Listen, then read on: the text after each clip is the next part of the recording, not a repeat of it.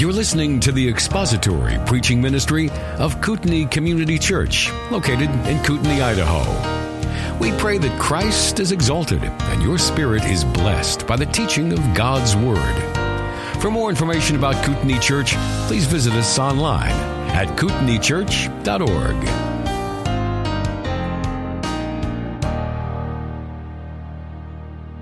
Turn now to Hebrews chapter 8, the book of Hebrews chapter 8, and before we read, let's bow our heads in prayer. Our Father, it is our desire that we would be granted the illuminating ministry of the Holy Spirit this morning and helping us to understand your word. As the psalmist prays in Psalm 119, open our eyes that we may behold wonderful things from your word. For in your word we see light and we see truth, and we need you to help us to understand those things. Help us to see the significance and the meaning of various Old Testament things and various Old Testament revelations and features, and help us to appreciate that in light of Christ and what he has done. And may, through our time here, may you turn our hearts and incline them to you and to your word and to the Lord Jesus Christ. Help us to appreciate, again, the great salvation that has been wrought for us, your people. And we thank you for this and ask your blessing upon this time in Christ's name. Amen. Hebrews chapter 8, let's read the first 6 verses together. Now the main point in what has been said is this. We have such a high priest who has taken his seat at the right hand of the throne of the majesty in the heavens, a minister in the sanctuary and in the true tabernacle, which the Lord pitched, not man.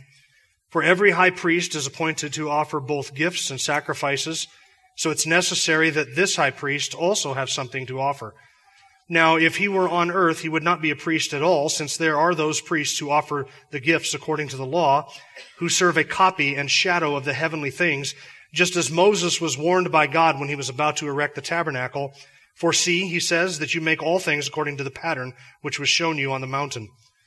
But now he has obtained a more excellent ministry, by as much as he is also the mediator of a better covenant, which has been enacted on better promises. As we've been working our way through Hebrews 7 and 8, we have come across a lot of elements from the Old Covenant with which we are not really immediately familiar. They're somewhat foreign to us. And we've looked at some of those, like priests and priesthoods and tabernacles and temples and sacrifice and offerings and incense and feast and festival days and the Day of Atonement, Yom Kippur and what that meant, and the idea of animal sacrifices and ceremonial washings. We've talked about a lot of those things, and now we come across yet another one, and that is the Old Testament temple, or the tabernacle, I should say, the Old Testament tabernacle. I was a Christian for a number of years before I had any idea what the tabernacle was, and if it weren't for a Bible college class in my first semester of Bible college called Pentateuch, I didn't even know what the Pentateuch was. I couldn't even spell that or pronounce it when I took it. But if it weren't for Pentateuch class and going through the first 5 books of Moses, which is called the Pentateuch, that is the 5 books, if it weren't for going through that and having the illustrations and the drawings and everything of the tabernacle, the Jewish tabernacle in the wilderness, I wouldn't have had any idea what I was reading about when I read through the book of Exodus and started reading about all the gold-covered rings and poles and curtains and coverings and posts and tent curtains and all of that stuff. I would have no idea what that stuff was. So I was a Christian for quite some time before I was even introduced to the idea of a tabernacle, and I even remember listening to what the tabernacle was and studying it, and I had to memorize all the furniture in the tabernacle and what its use was and where it was at in the tabernacle. We had a little drawing that we had to identify where each piece of furniture went in the tabernacle and the courtyard and all of that. I went through all of that, and I still had no idea of the significance of it. I thought, why did the Jews have this? What was God's purpose in having them build the tabernacle in the wilderness? And you can read about the construction of the tabernacle in the book of Exodus. And honestly, unless you have done some sort of research ahead of time and looked at some sort of illustration or drawings, you're going to read through Exodus and you're still not going to be able to envision or picture in your mind what that tabernacle looked like, or even really to know the significance of it until you get to the book of Hebrews. Now, the tabernacle is probably not something that we would initially take a lot of time to study or to think through. We're 2,000 years removed from the tabernacle ourselves, or the existence of the tabernacle, which really later became the temple, but these two are synonymous in terms of their function in Jewish history. We're 2,000 years removed from those pieces of furniture and the significance of them. We're a whole culture away. We're a whole covenant in the new covenant. We're not in the old covenant, so those things are distant to us, and we probably wouldn't spend any time really looking at the details of them unless we were to go through Hebrews chapter 8 and read about the tabernacle And then most of us would say, so what is the tabernacle? And what was its significance? Well, if you got up this morning and you're thinking to yourself, I sure hope that we figure out what the tabernacle was at church today, because I've always wondered, then today is one of your days. This is the day for you, because that's what we're looking at as we're in Hebrews chapter 6. We've come across this passage that speaks of it in detail.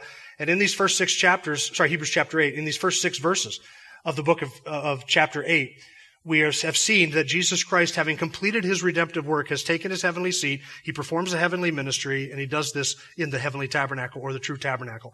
And those were the 3 points that I gave you 3 weeks ago when we started talking about these first six verses of chapter 8. Jesus Christ has taken his heavenly seat, and there he performs his heavenly ministry, which is intercession. It is a specific, it is limited, it is an intentional intercession for his people that he does, part of which secures and sanctifies us, that intercessory work. And where does he do this? It is in a heavenly tabernacle. So we've looked at verses 1 through 4, and now we're looking today at really verse 2 mentions it, and verse 5, this heavenly tabernacle. And it deserves a little bit of our attention because we need to have some clear thinking in terms of what the tabernacle was and what its significance was and how it ties into the new covenant and what the realities of the new covenant are intended to fulfill of the Old Testament tabernacle. And lest we get this idea that in heaven there is some sort of a bigger, greater tabernacle that was identical to the one on earth, we need to think clearly about this so we don't get confused as to what exactly is in heaven. There is a significant connection between the earthly tabernacle and heavenly realities. And how we draw those connections and to what extent we draw those connections is very important. It can lead us into sound doctrine or it can lead us into a lot of false doctrine. And we want to think carefully about this, so we're going to take some time today to talk about the tabernacle. So let's look at this heavenly tabernacle. It's referenced in verse 2, where after saying that Christ is such a high priest who has taken a seat at the right hand of the throne of the majesty in the heavens, verse 2 says he is also a minister, that is, he is a servant who does this intercessory work. But look where he does it, in the sanctuary and in the true tabernacle. I just want you to notice that there is reference here to the sanctuary and in the true tabernacle. These two things are synonymous. They're not different locations. The tabernacle, the true tabernacle, and the sanctuary, they are one and the same. And verse 5 says that those priests on earth who were part of the Aaronic priesthood, they served or they offered the gifts and the sacrifices of God. In verse 5, they served a copy and a shadow of the heavenly things. So verse 2 makes mention of the true tabernacle or the true sanctuary, which was not pitched by the hands of men. This was something that God made. It is something where God is. It is not a structure which was created by human hands. That is intended to contrast where Christ is now with that which was on earth. And as I said, there is a connection between these two things, the earthly sanctuary and the heavenly reality. Where is it that Christ serves? He serves in the sanctuary and in the true tabernacle. What would that be? Where would this true tabernacle be? It has to be heaven. If he is there seated at the Father's right hand, at the right hand of the throne of the majesty in the heavens, if that's where he's seated, that's where the true tabernacle is. So heaven is the true sanctuary. Heaven is the true tabernacle. Whatever existed on earth was in some way, in the words of verse 5, a copy, a shadow, or made after the pattern of that which existed in heaven. And that's what we're looking at today. So verse 5 refers to it as a copy and a shadow, something made after a pattern. The tabernacle was a feature of the Old Covenant. And you can read all about it in Exodus 25 through 27, where the details of the tabernacle were given in terms of its construction. It is connected to the Aaronic priesthood, so we've talked about the two different priesthood, the priesthood of Aaron and the priesthood of Melchizedek. Melchizedek being the greater priesthood, initiated by an oath of God, not by genealogical descent and by law. So we have a greater priesthood. Then we've talked about the difference between two sacrifices. We have Christ's sacrifice, which was made once for all, and that is contrasted with the sacrifices which the priests made, which were made every year, year after year after year, without end, because they could never take away or deal with the sin issue. So we've contrasted two priesthood, and we've looked at a contrast between two sacrifices, and now we're looking at a contrast between two tabernacles. This tabernacle that exists in heaven, which is called the sanctuary, the true tabernacle, and then the earthly expression of that. And the tabernacle was a feature of that Old Covenant because that was where all the ministry happened. So I've described over the course of the last several weeks the offering of sacrifices, all of the many animals that were offered, and the blood sacrifices, and the incense offerings, and the grain offerings, and everything that was brought to the priests, and the fact that the priests did this. And they interceded for the people for whom they made the sacrifice. And that all of this was done, this perpetual ministry of the priest, every morning and every night and the high feast days and all the festivals and all of that going on and on for hundreds of years, 1.5 millennia, 1,500 years this happened. And it went on continuously. The work of a priest was never done. And maybe in your mind you're thinking, okay, where was that work done? Did they just go up on a hilltop somewhere, find a tree, go offer a sacrifice underneath the tree? Did they go to the individual Israelite's tent or doorstep and make these sacrifices? Was there some central location? Was it in the marketplace or the butcher shop? Where were these sacrifices made? If you have a priest, and intimately connected to the work of a priest is the offering of sacrifices, then there has to be a place to offer these sacrifices, and that's what the tabernacle was. The tabernacle was the place where the Jews would come to present their sacrifices to the priest so that all of the animal sacrifices were made inside the temple sanctuary, inside the tabernacle and the tent of meeting, it was called. So that's where the work of the priest was done. You can't discuss the priesthood and you can't discuss the sacrifices without discussing where it is that they did their work. And that was inside the tabernacle. So let me give you a few details on the tabernacle. Because I've talked a lot about tabernacle, and if you're keeping track of tabernacle, as some of the kids are writing furiously right now, trying to keep track of that word of the day, then you might be wondering, what does the tabernacle look like? And maybe you've never seen a picture of it. You've never understood what the significance of it. Maybe you have some vague idea of what that might have looked like. Was it a temple structure made of marble? What was the tabernacle? Let me give you, we won't call it an introduction to the tabernacle because that assumes that nobody here has studied what a tabernacle is, so shame on you, but let's call it a refresher course on the tabernacle. That way we're all up to speed. It's just a refresher. This is just what we need to bring us all up to speed on what the Old Testament tabernacle was. The instructions for it are given in Exodus 25 through 27. It was given in connection with the giving of the priesthood, the ordinances regarding the priesthood and the ordinances regarding the sacrifices. So you had a priest, you had what he was to offer, and God also instructed them as to where they were to offer those sacrifices. And that's in Exodus. And it goes all the way back to the time right after the children of Israel came out of Egypt when they were at Mount Sinai. The giving of the Ten Commandments and the law is Exodus chapter 20. The details for the tabernacle are Exodus 25 to 27. The construction of the tabernacle according to the instructions that God gave them is later on in the book of Exodus. Moses eventually finds the most skilled craftsman to create this tabernacle and to build it according to what God had shown him.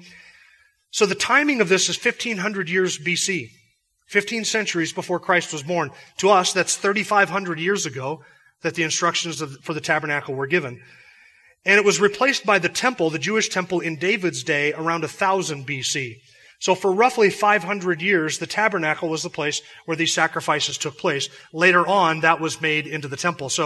Later on, that was exchanged for the temple. And all of the furniture that I'm going to talk about in a moment that came out of the tabernacle, that went out of the tabernacle and right into the temple structure. And the temple, Solomon's temple, which Solomon built it after the time of David, Solomon's temple was roughly constructed after the same sort of pattern or a schema of as the tabernacle was. So it was basically a more permanent, more glorious house for God's furniture and his worship than the tabernacle was. That's what we read about in Psalm 132, where David talks about having a place where God would rest and the desire to build him a house. And you read about that in 1 Chronicles 29. And of course, God told David, you're not going to build me a temple because your hands are covered with blood. But your son who will come after me, Solomon, he shall build me a temple. And so then David made all the preparations for the temple and the offerings and collected the money and all the materials and put out the plans and gave it over to Solomon and said, after I die, you're going to build this temple. And that's exactly what Solomon did. And David, of course, wanted to build God a temple because David lived in a nice paneled cedar house. It was beautiful, a glorious palace. And he lived in that palace, but God's tent was just a tent. It was just a tabernacle out there and didn't have anything really glorious or beautiful. And so David had a desire to build God a nice place for those things, and God blessed that, but not from David's hand. Remember, it was from Solomon's hand. Well, that was 1,000 BC. And it's probably worth taking a little bit of time to explain some of the furniture. I want you to look down at chapter 9, read verses 1 through 5 with me, because this idea of the Old Testament tabernacle and the features of it being a pattern after the heavenly realities, this is described multiple times in chapter 9. Look at chapter 9, verse 1. Now, even the first covenant, that's the old covenant given through Moses, had regulations of divine worship and the earthly sanctuary, that's the tabernacle. For there was a tabernacle prepared, the outer one, in which were the lampstand and the table and the sacred bread. This is called the holy place. Behind the second veil, there was a tabernacle, which is called the Holy of Holies, having a golden altar of incense and the Ark of the Covenant covered on all sides with gold, in which was a golden jar holding the manna and Aaron's rod, which budded, and the tables of the covenant. And above it were the cherubim of glory overshadowing the mercy seat. but of these things we cannot now speak in detail. Now, he gives us the information that we have here, only speaking of what he reads in Exodus, because when the author wrote this, chapter 9, verse 1 through 5, the tabernacle no longer existed. It had been replaced for 1,000 years by Solomon's temple. So he says we can't speak in detail of these things. We can just tell you what Scripture says about what that old tabernacle looked like. And then he goes on to draw some parallels and some lessons from that in chapter 9. When we get into chapter 9, against my better judgment, I think we're either going to take a Sunday school class to go through all the furniture of the tabernacle, or we'll do it here on a Sunday morning for the worship service and do something that I never have ever done. I say that I've never done this. I don't think I've ever done this in the history of preaching, and that's to put pictures on the screen behind me while I'm preaching so that you can see what we're talking about. We might do that because I think it would be good when we're going through chapter 9, verses 1 to 5, to kind of have in our mind's eye what it is that the author is describing here. I'm not settled on either one of those yet, but you'll find out when you show up which one we've decided to do.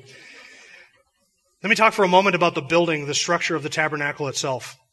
The tabernacle in the wilderness that Moses had constructed and first erected out there before they did any of the sacrifices and they sanctified it, it was a tent in the wilderness, but it was surrounded by what was called the tabernacle courtyard. That was 75 feet by 150 feet. Now, to put that into perspective in terms of size, this room from this wall over here to this wall is 75 feet. So it was this wide as this room. Ignore for a moment the angled walls at the front and the back. 75 feet across here. That's the width of the courtyard. Now and the length of it was 150 feet. That is 25 feet longer than our building. So our whole building is 125 feet long. So if you add another 25 feet to that, which is the distance between these two upright pillars, you add another section like that out to the end of that. That's about the size of just the courtyard of the tabernacle. That was just the outer wall of it.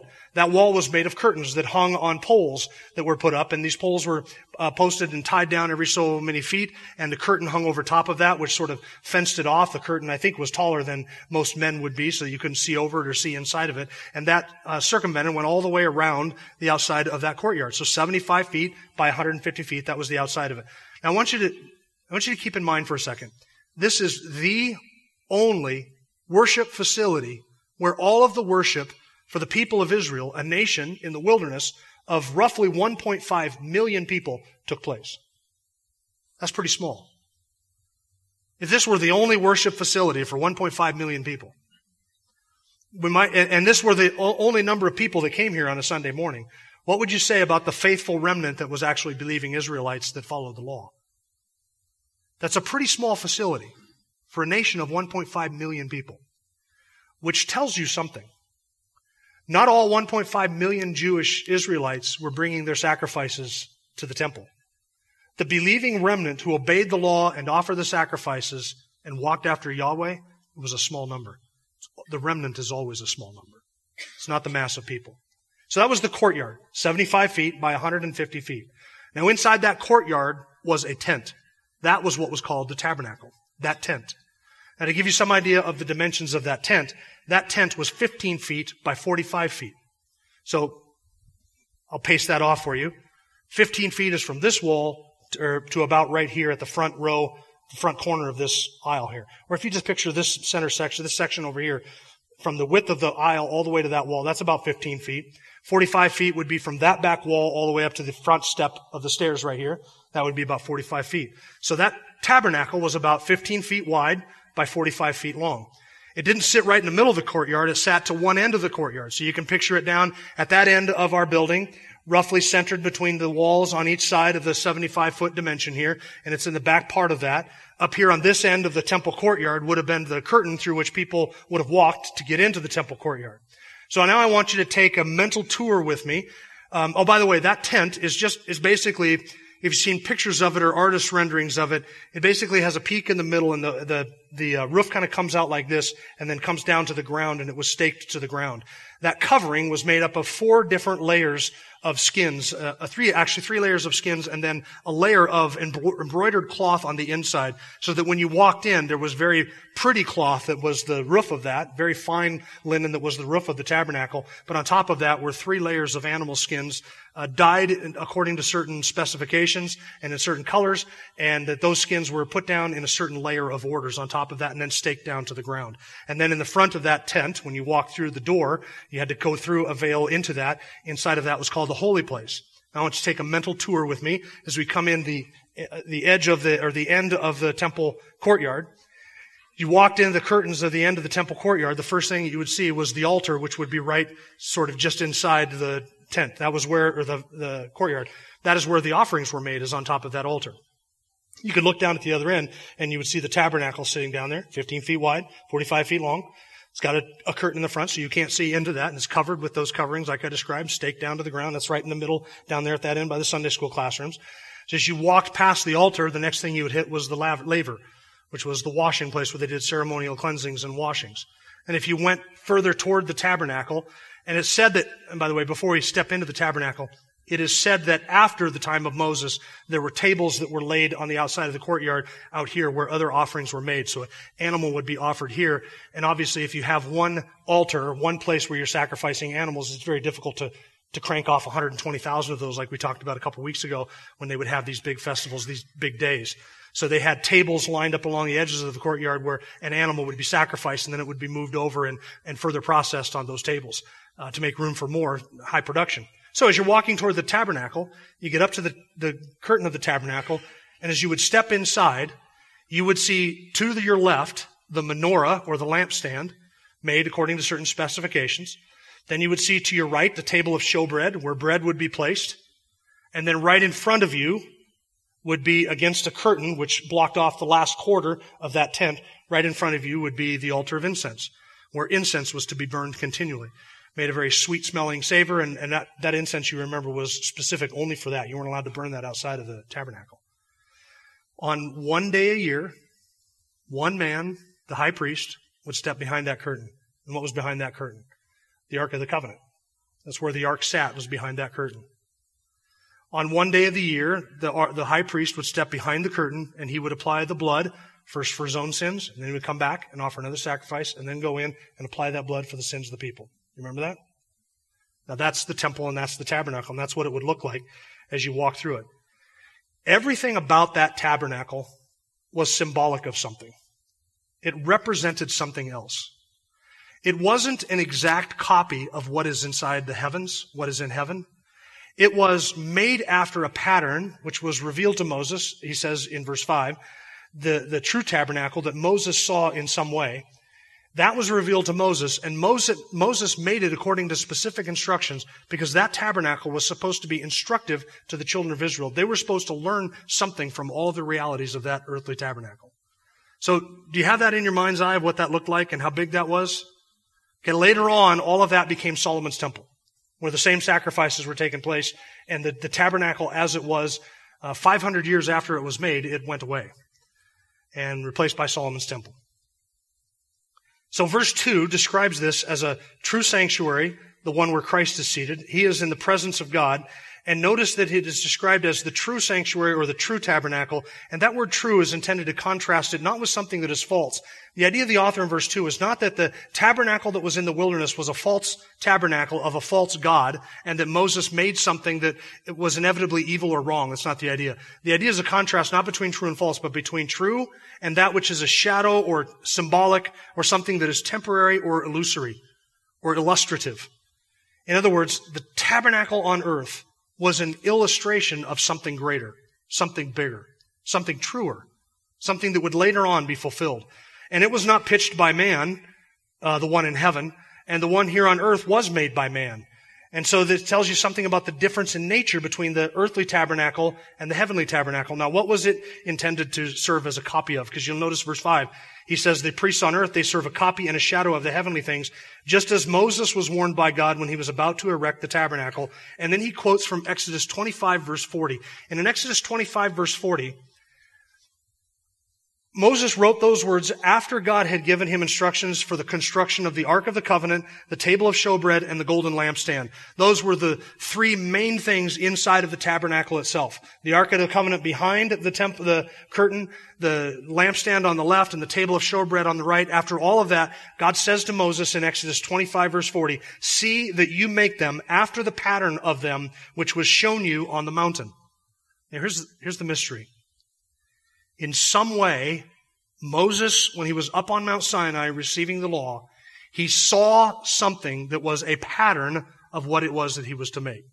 Now, here's what divides Christians on their understanding of the tabernacle and its purpose. Did Moses see like blueprint drawings of something or a miniature model of it? Did God reveal to him pictures or images of what it was that he was supposed to make? Or did Moses see into heaven itself and see the realities that he was to make symbols of on earth? I think it is the former. I think what Moses was shown, because this is what the word pattern means, is some sort of a drawing, a schematic, some sort of a picture of what it was that he was to make. And God was very specific with Moses. See that you make it according to the pattern. In fact, the author of Hebrews says Moses was warned to make it according to that pattern. I always encourage people to read through the Bible every year, right? You get through Exodus and you get into Leviticus. If you make it all the way through Deuteronomy, you're persevering. Because you get into Exodus and Leviticus and you start to wonder, I don't understand why I'm reading about bowls and poles and rings and animal skins dyed and draped over a tent and the curtains and the tabernacle and showbread and arks of the covenant and all that stuff and the number of buds and flowers off of the bottom of the menorah. Why all of the detail? And here's one thing that you and I can know for certain from all of that detail that is given. God cares very much about how it is that he is worshiped. That's why all the detail in the Old Testament. He didn't just say to Moses and the children of Israel, look, worship me however you want to be, you worship me. You just come in there, bring an animal, some kind of an animal, doesn't matter what it is, just bring it in, kill it, sing whatever you want to sing. Put up whatever kind of building you want to put up to make it work. Just whatever feels good for you, just come in and do it. That was not the instructions for worship. God spelled out in exact detail in the Old Testament how the children of Israel were to worship him. And you know what was never considered under all of the instructions given to the children of Israel of how they were to worship God? You know what was never considered? How they felt about it. Or how they felt in doing it. Or whether they felt it in their hearts. Or whether they liked it. Whether they liked the animals, whether they liked the blood, whether they liked the tabernacle or the skins or the offerings or the grain or the smell of the incense, none of that mattered because all of those details were given not to convince the children of Israel that this is to worship God how they want to worship him, but this is how God wants to be worshiped. And the children of Israel, in being obedient, would worship him as he had revealed himself to be worshiped. And so you read all of that detail that's given in that tabernacle, and you and I are to conclude this. God is concerned and he cares about how he is to be worshiped. And listen, if God cares about how he is to be worshipped by a bunch of people under the old covenant, how much more does he care how he is worshipped by us under the new covenant? We know so much more. We have so much more. Yes, we have freedoms under the new covenant that they didn't have under the old covenant, but God is no less concerned about how he is represented in our worship today than he was back then.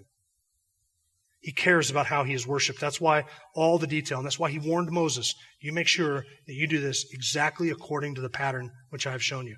Moses had zero freedom to do what he wanted to do with all of the furniture of the tabernacle. Zero. God was concerned with that. So Moses was shown a pattern on Mount Sinai, and this is the picture that it was, the temple or the tabernacle was intended to communicate. And that is the very presence of God himself. And this is the likeness that is made here, the parallel that is drawn between Christ being in the true tabernacle, the true sanctuary, where God is in God's presence, and the Old Testament tabernacle or sanctuary, and that was God's presence. So under the Old Covenant, where was the glory of God? Where was the Shekinah glory of God manifested? It was between the wings of the angels over the mercy seat, which sat over the Ark of the Covenant, which was behind that curtain, shut off from the people for every day of the year, except for that one day when one man could go back there and offer blood twice, first for his own sins and then for the sins of the people.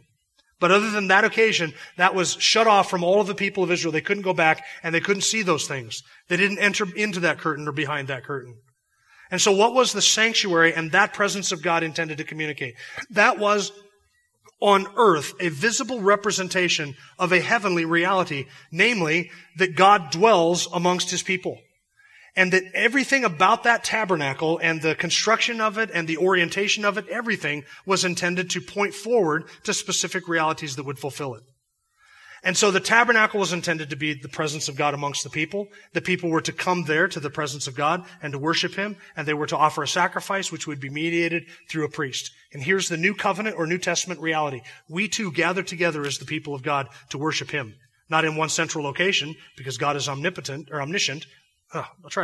Omnipresent. There's a bunch of omni words, and I named all three of them for you. He is all three of those things, plus he is omnipresent. And so he doesn't dwell in one specific location between the wings of the cherubim anymore. But now our high priest, like that Old Testament high priest, has entered behind the veil. He has provided a sacrifice, the merits of which have atoned for our sins. And there he makes intercession for us in the very presence of God. So that tabernacle was supposed to picture something that was to come, something greater. What was that which was greater? That the presence of God would be amongst his people, and that Christ is the one who would come behind that veil, and the merits of his sacrifice would avail for us, and he would make intercession for us, and he would atone for our sin back there behind that curtain. This is what Hebrews is describing in chapter 6 when it says, this is hope we have as an anchor for the soul, both sure and steadfast, and one which enters within the veil. Who has entered within the veil? Our high priest, where Jesus has entered as a forerunner for us, having become a high priest forever according to the order of Melchizedek. Christ has gone back into that tabernacle. When you're raising kids, one of the very first things that you do in teaching kids is you show them pictures of things. And the pictures of things helps them to make concrete connections between the picture and the reality. So when we taught our kids how to read, we had A, which was for apple, I guess, was a picture of an apple, and we had a piece of paper that had a picture of an apple on it, and they got to color that, and then they saw the letter A, they saw the physical token, the representation of that sound, and it was A or it was ah. And then they would learn the letter B and what that looked like, and it was ball, and so they communicated B with ball and the sound, etc. We use pictures to communicate spiritual truths. Infants and spiritual things needed pictures in order to communicate spiritual truths, and this is the purpose of the tabernacle. The tabernacle was a picture. If Jesus Christ had just been born a Jew in the time of Moses and said, I'm here, and then he died a horrible death and shed his blood and went back to heaven, would any Jew have understood any of the significance of what he did? No. But you give that nation and the world 1,500 years to look at a priest offering sacrifice after sacrifice, going behind the veil, stepping into the Holy of Holies, applying the merits of that sacrifice to the broken law and the Ark of the Covenant, and coming back out again, and all of the cleansing and the animals and the different pictures of that in the presence of God, that blood applied in the presence of God to atone for their sin. You give them 1,500 years of looking at that picture.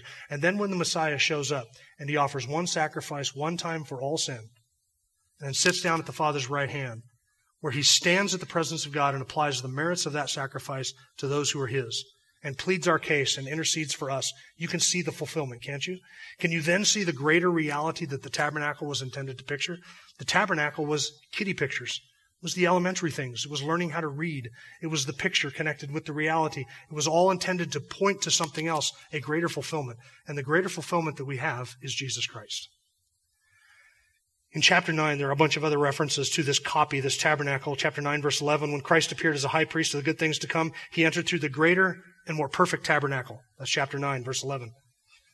Chapter 9, verse 23 and 24, it was necessary for the copies of the things in heavens to be cleansed with these, but heavenly things themselves with better sacrifices for these than these. For Christ did not enter a holy place made with hands, a mere copy of the true one, but into heaven itself. See the contrast between the copy and the heavenly reality? The tabernacle was the copy. It pointed to a heavenly reality. That is, that God was there, and that a sin that needed to be atoned for, and that a sacrifice had to be made, and intercession had to be provided in order for people's sins to be forgiven. And along comes Christ, and he fulfills all of that. So what would this then mean to a Jew who would understand the Old Testament sacrifice and the Old Testament tabernacle and what it was intended and what God was doing there? Here's the point of this passage would be to a first century Jew. The point of this passage would be to call a first century Jew to abandon all of his trust and all of his confidence in that old, dead covenant. The priesthood, the tabernacle, the temple, the furniture of that, the animal sacrifices, the Day of Atonement, the feasts and the festivals, everything that was connected with that tabernacle and its courtyard. A Jew was commanded to turn his back on all of that and trust in Christ and in Christ alone. A Jew could not keep his feet in both of these covenants. He couldn't say, I'm going to go Monday through Saturday, I'm going to go to the temple and I'm going to worship according to all of the Old Testament law and trust in the Aaronic priest and the high priest and what he's doing on the Day of Atonement. And then on Sunday, come and say, then I'm also trusting in Jesus to save me just in case that's not adequate. And see, if I keep my feet in both of these camps and I'm trusting in both of these systems, Old Covenant, Old Priesthood, New Priesthood, Old Sacrifices, New Sacrifice, Old Intercession, New Intercession, Old Tabernacle, New Tabernacle, if I keep my feet in both of these camps, then I'll have all my bases covered. And Scripture says, no, you cannot do that. You must abandon the dead covenant with all of its rituals and all of its liturgy and all of its symbols and signs and tokens, and you must embrace the reality which is in Jesus Christ, and you must do that fully. That's what a Jew is to understand. Can't keep your feet in both of these, because one of these covenants is dead and it does absolutely nothing. I was asked this last week, what would it be evil or sinful or wicked for a Jew to try and rebuild the temple in Jerusalem and to start offering animal sacrifices again? Now, from what Scripture says, they're going to attempt to do this. There's a whole segment of Jewish culture, Orthodox Jewish culture in Jerusalem right now that is preparing to build the temple. They're just waiting for something to be done with the Dome of the Rock, for that to come down so that they can build a temple back up there on the Temple Mount where they want it. So there's a whole segment that wants to do this. Would it be wrong or sinful for Jews to do that and for them to offer animal sacrifices again in that temple? What's the answer to that? Yes, it would be. It would be sinful and wrong. Why? Because that's not the path to God. That is not how God is worshipped. Today, God is worshipped in and through Jesus Christ, who is the only high priest, who has done the only work necessary for our salvation, and he has entered behind the veil, and there the merits of his sacrifice are pled on our behalf, and we are saved through that work. So any attempt to trust in the rituals or the liturgies or the formulas or the works of somebody else on our behalf is in itself idolatrous sin. And so the message to the Jews would be that. The message to us is very, very similar. You and I cannot try and keep one foot in our trust in our own self-righteousness and the righteousness of Jesus Christ, or one foot in our trusting in a priesthood with liturgies and smells and bells to do all of that work for us and trust in Jesus and his righteousness just in case that is not enough. We are called to abandon all of our trust in all of our works and all of our righteousness and trust in Christ and Christ alone. Why?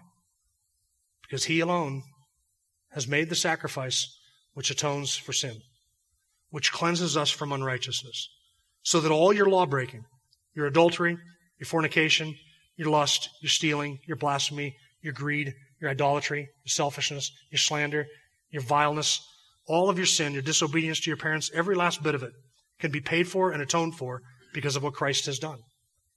And if you're an unbeliever and you're not trusting in Jesus Christ for salvation, that is your only path to God. God honors no other path. There is no other path because no other high priest has offered a sacrifice that can atone for sins and take it out of the way, to deal with it finally and fully.